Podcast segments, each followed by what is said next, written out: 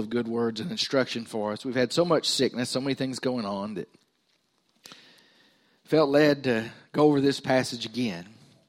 2 Corinthians chapter 1, begin with verse 1.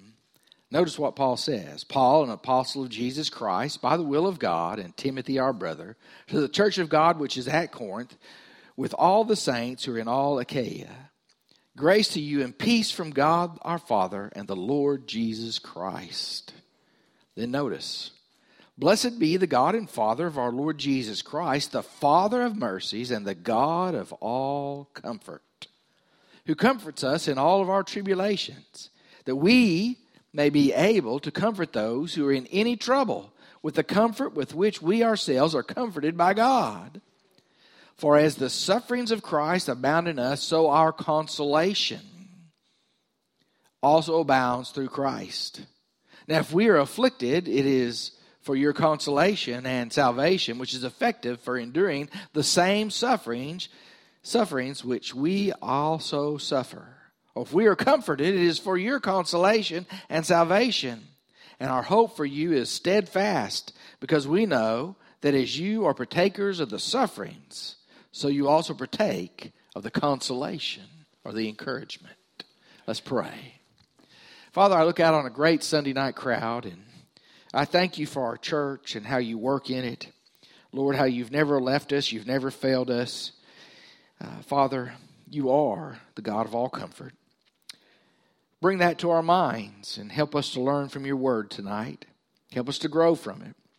And Father, as you do this, we'll be careful to praise your holy name.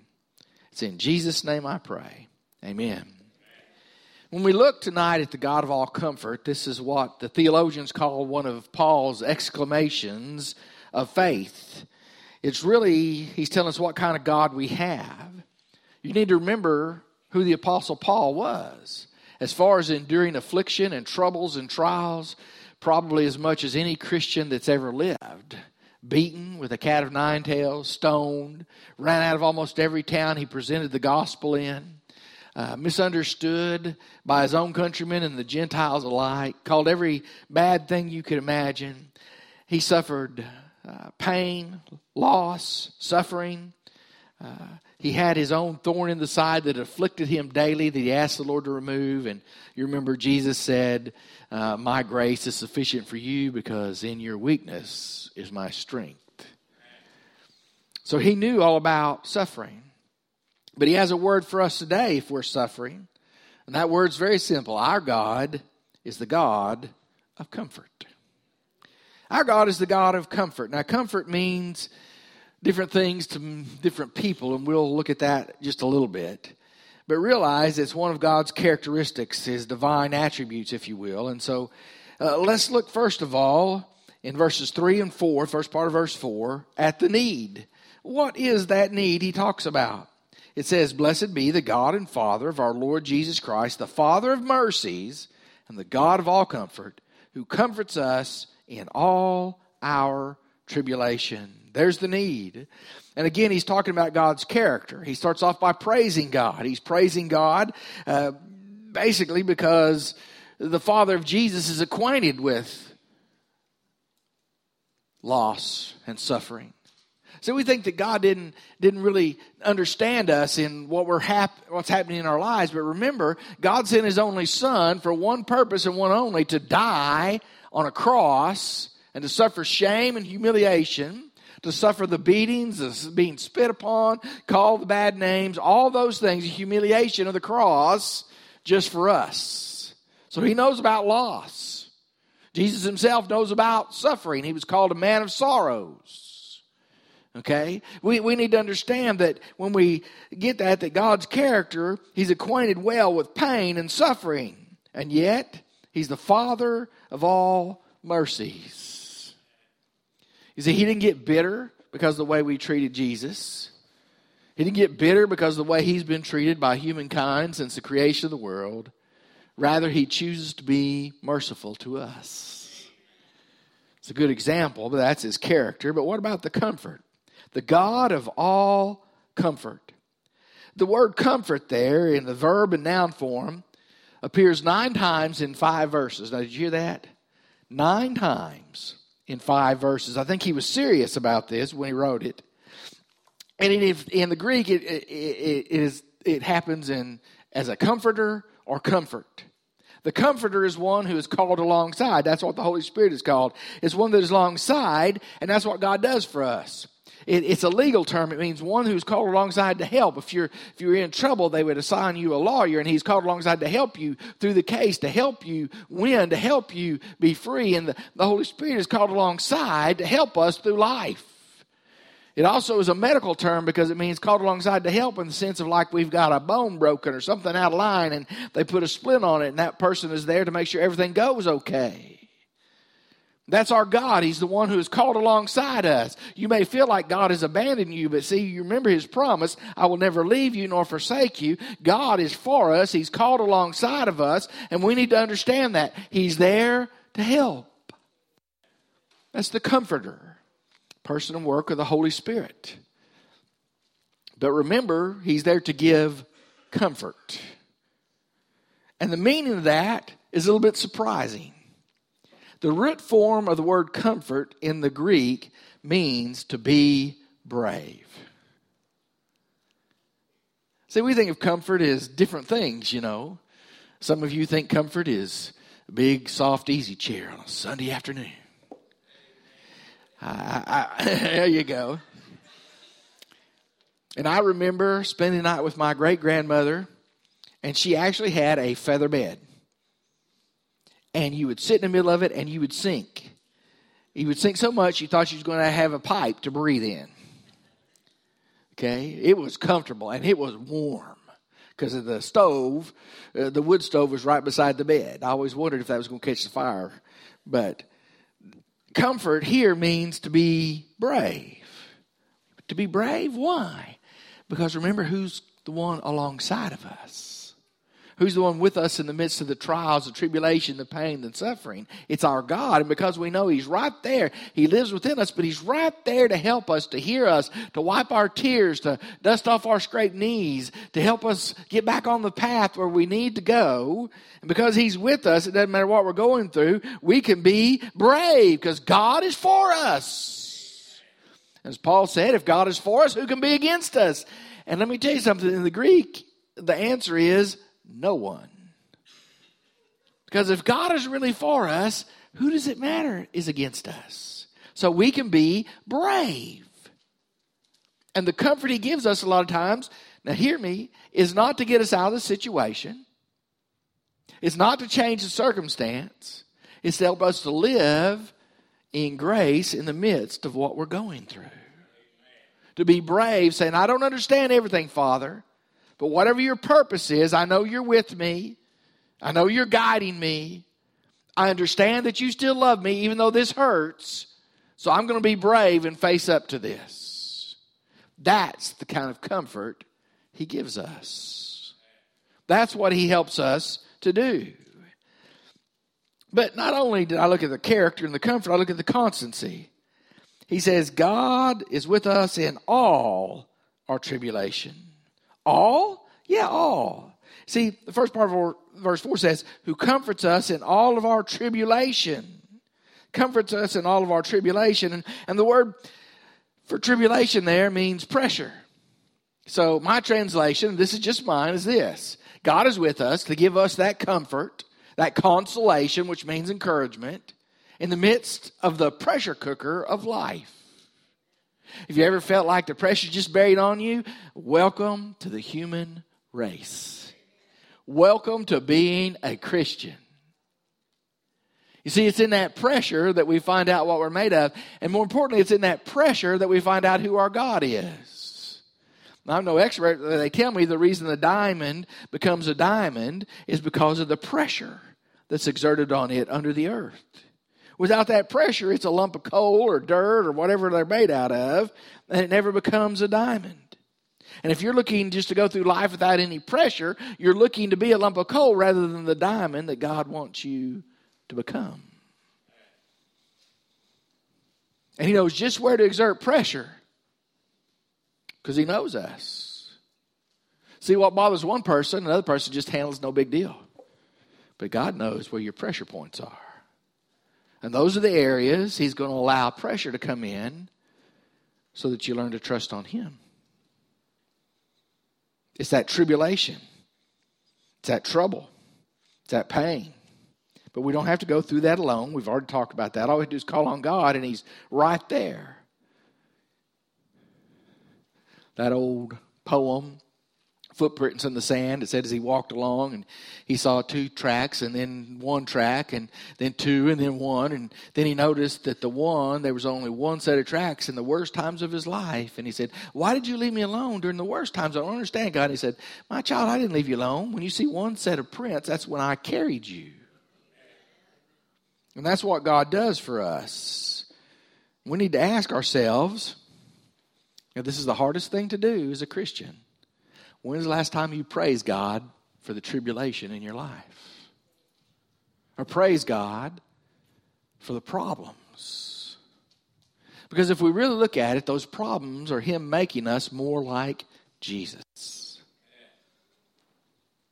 If we praise Him for it, those problems teach us who He really is and that He is the God of all comfort. But if we thanked Him for that, had a preacher say it to me one time this way Gary, when's the last time you thank God for the thorns in your life? The pain in your life? I don't know about you, but I don't like saying thank you for thorns and for pain. But as we mature, we learn that's exactly what God expects. Because we're to th- be thankful in all things. Right? But that's the hard part. Until we remember who's the one right alongside. Who's the one who knows exactly what we're going through? So that's that's really what I mean by the need. We all have that need. But it leads to something else. The need is supposed to lead to the ministry. Look at the last part of verse 4 through verse 6. He's told us he comforts us in all tribulation. The last part of verse 4 says that we may be able to comfort those who are in any, any, say any, trouble. With the comfort, means the same kind, with which we ourselves are comforted by God. For as the sufferings of Christ abound in us, so our consolation, and remember, that can be translated uh, our encouragement, also abounds through Christ. Now, if we are afflicted, it is for your consolation or encouragement and salvation, which is effective for the enduring of the same sufferings which we also suffer. You're not alone. You're not being picked on by God. Or if we are comforted, it is for your consolation and salvation. So, what's the ministry? See, Paul looks at it and he sees the outcome. The outcome of these sufferings, the outcome of these tribulations, the outcome of these problems is supposed to be that we minister to others because as God's children, we've experienced His comfort. It says, any trouble, any trouble we find ourselves in, God's willing to comfort us, God's willing to help us. But it's so we learn how to help one another. And so we learn how to do things. Some of us are guilty of robbing God his glory because somebody's crying, somebody's hurting, somebody's complaining about what God is not doing, and we can stand up and say, I went through the same thing. Let me tell you how he helped you, how he helped me, and how he wants to help you. But we just don't want to rock the boat and we remain quiet rather than glorifying God for what he did in our own lives. He helped us, he'll help you. What's the outlook? See, suffering should be expected by a Christian. It identifies you as a child of God. Let me put it another way the devil has one chance to get his licks in, and that's in this world. So, well, I don't like that. That's the way it works. But the reason that God allows that to happen is so that we grow in Christ so we become more Christ like. The reason he allows that to happen is so we will learn to minister to others because we've been hurt like that. Have you ever noticed that empathy comes in when you've been hurt the same way someone else hurts? My wife is a wonderfully patient woman. She has to be live with me. You can say amen. But I've had back problems for years and years. Do you know when she was most kind? After she had her first back problem. but if we're honest, all of us will say, you know, well, I didn't think much about this person have this or that person until it happened to me. And you see, those problems teach us to be empathetic, to, to share with that other person. We can feel what they felt, we can commiserate with them, but we can also lead them to the point of glorifying God because God's going to give them the same comfort that we had from Him. But you see, there's an overcoming. See, when we endure, when we keep on, and He says, if we're afflicted, it's for your affirmation, you know, if uh, you'll grow if we're afflicted. You see, the outcome is winning. We endure. Okay? You see, Jesus is called a man of sorrows. He went many trials, even the death on the cross. Uh, Hebrews, I should have marked that, but Hebrews 2.10 tells us a little bit about some of that and what he experienced. Even Jesus had those problems come into his life. And notice what the book of Hebrews says about it in Hebrews 2:10 it says for it was fitting for him for whom all things and by whom all things in the bringing of many sons to glory to make the captain of their salvation that's Jesus perfect through sufferings. He's already perfect. But you see, there was that perfection that he mm-hmm. didn't sin. There's that perfection that all that he suffered, he was even more perfect, if that's possible. You're being perfected through your sufferings. You see, you're being made more Christ like. You're being sanctified. I think I've shared that with some of you before that my best friend is a is a dentist. And we, we talk about once a month. Should talk more, but we talk that much and uh, have since college. And ask him how he was doing. He doing okay. Well, it didn't sound very convincing. So I asked him how his family was doing. One wife, one one of his children, his oldest daughter, had been diagnosed with a uh, a disorder that they didn't know she had that that she could never be cured from, and it causes severe headaches. Okay, uh, debilitating headaches. Uh, she dropped out of college because she can't read her textbooks because of the headaches. And then another child had uh, uh, something else that was pretty serious, and the wife had this. And I said, Well, Don, that's just been terrible. He said, It's been a year. He said, We've been being sanctified. That's a fancy term for being made more Christ like.